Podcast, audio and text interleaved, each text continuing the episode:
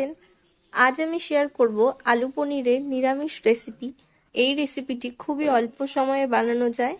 তো চলুন দেখে নিই আজকের রেসিপিটি নিয়ে নিয়েছি দু চামচ শুকনো লঙ্কার গুঁড়ো, দু চামচ জিরে, আটটা কাঁচা লঙ্কা, কিছুটা পরিমাণ আদা, এক প্যাকেট সানরাইসের গরম মশলা গুঁড়ো। এখানে রয়েছে দুশো গ্রাম পনির। পনিরটাকে এভাবে কেটে নেব ছোট ছোট করে।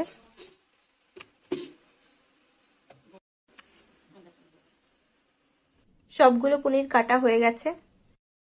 দুটো মাঝারি সাইজের আলু, একটা টমেটো কেটে নিয়েছি। এবার জিরা, আদা, লঙ্কা এই মশলাগুলোকে বেটে নেব।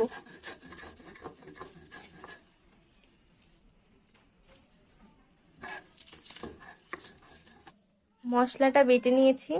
গ্যাস অন করে নিয়েছি। কড়াইও গরম হয়ে গেছে। এবার এটাতে সাদা তেল দিয়ে দেবো।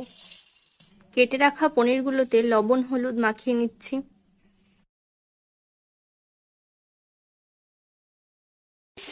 তেলটা খুব ভালো করে গরম করে নিতে হবে, যাতে পনিরগুলো দিলে কড়াইতে লেগে না যায়।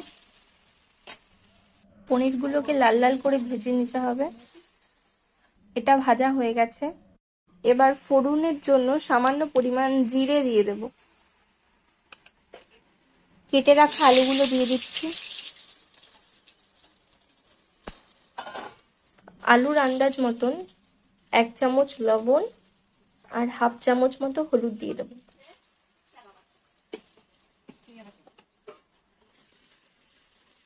আলুটা ভাজা ভাজা হয়ে গেছে, এবার বেটে রাখা মশলাগুলো দিয়ে দেবো। কেটে রাখা টমেটোটা দিয়ে দিলাম, স্বাদ মতো চিনি দিয়ে দিচ্ছি। আর দিচ্ছি এক চামচ হলুদ, এক চামচ লবণ।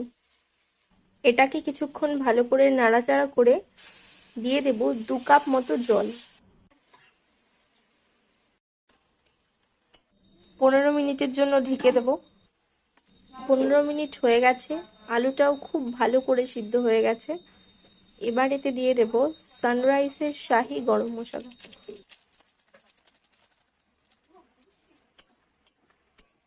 আবারও পাঁচ মিনিটের জন্য ঢেকে রাখব। এবার এটাকে ঢেলে নিচ্ছি। আলু পনিরের রেসিপি রেডি আপনারাও নিজেরা নিজেদের বাড়িতে এইভাবে রেসিপিটি বানিয়ে দেখতে পারেন কেমন